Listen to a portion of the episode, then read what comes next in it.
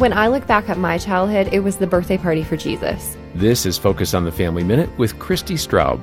That was the thing that finally made things click for me. That it was like everything was red and green at Christmas. That made no sense to me. Like it felt, and but we talked about Jesus' birth. And then one year, I don't know where this came from, but my mom was just like, We're having a birthday party for Jesus, where it was like balloons and cake Wow. and like an actual normal birthday like we had. And it was something about that as a kid, I still remember where it clicked. And so we've done that with our kids ever since they were teeny. And I don't know, it's been something that has just been like this birthday party for Jesus. It's like an actual reminder of him coming as this, and we celebrate it every year. And it feels like he's part of the family. More from Christy at FamilyMinute.org.